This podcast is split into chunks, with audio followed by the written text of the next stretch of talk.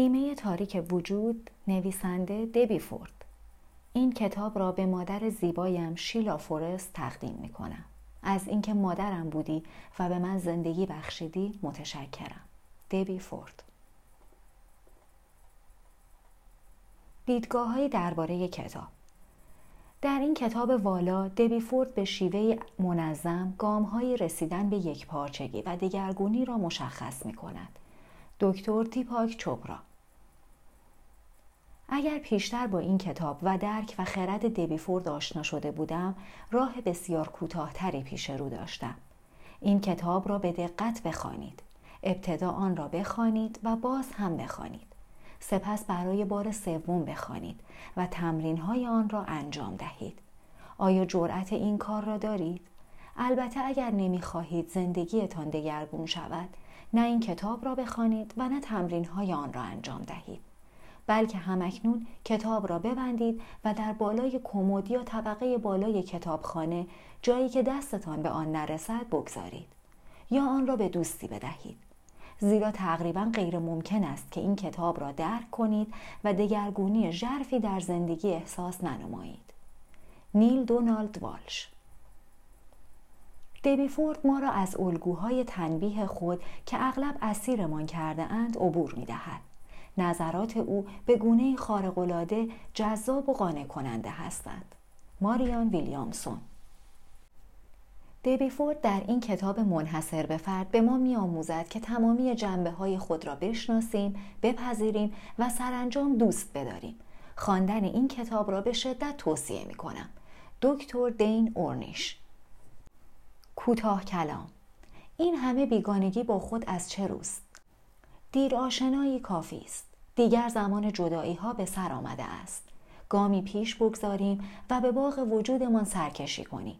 تا از صفا و سرسبزی آن برخوردار شویم به خود آیید شما ویرانه متروک نیستید این کاخ تو در تو و پرشکوه هستی شماست که آن را به حال خود واگذاشته اید و همه درهای آن را به روی خیش بسته اید به روی تمامیت وجودتان در بکشایید همه اتاقهای زیبای این کاخ از آن شماست و تمامی آنها به همراه دارند.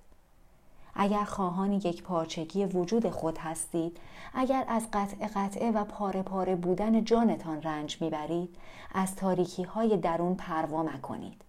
تاریکی همیشه جایگاه پلیدی ها و زشتی ها نیست. ای بسا موهبت های نیک و زیبا که در سایه نادیده انگاری های ما در نیمه تاریک وجودمان خفتند و در انتظار نیم نگاه مهرامیز و دست نوازشی میسوزند انباشته می‌شوند و ناخداگاه در لحظاتی نامنتظر به صورت گدازه های آتشفشانی سرریز می کنند. و این همان انفجار خشمی نامتناسب است که گاه خودخواهی یک دوست سستی یک همکار و یا حتی بیادبی فردی بیگانه بر ما چیره می شود و خود مبهوت می مانیم که چرا همیشه از رویارویی با چنین مسائل قابل حلی عاجز هستیم و توان مهار این واکنش های شدید و نابجا را نداریم. در این کتاب دبی فورد راوی خوش سخن تجارب خود و دیگران در مورد پذیرش همه ویژگی های انسانی می باشد.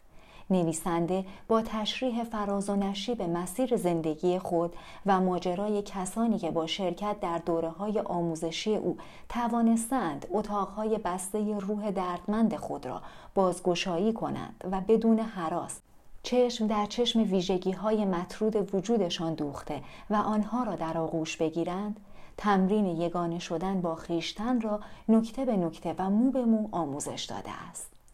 دیدگان جستجوگر خودتان را از دوردست ها برگیرید.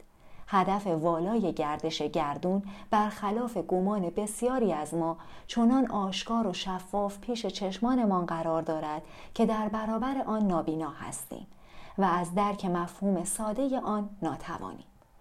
راز سر به مهری وجود ندارد که ما محرم آن نباشیم. تمامی هستی به سوی کمال و یگانگی روان است. نباید از همگامی این پویایی واماند. برای پیوند با تمامی بشریت و سراسر جهان به یک پارچگی وجود خود نیازمندی مجید حمیدا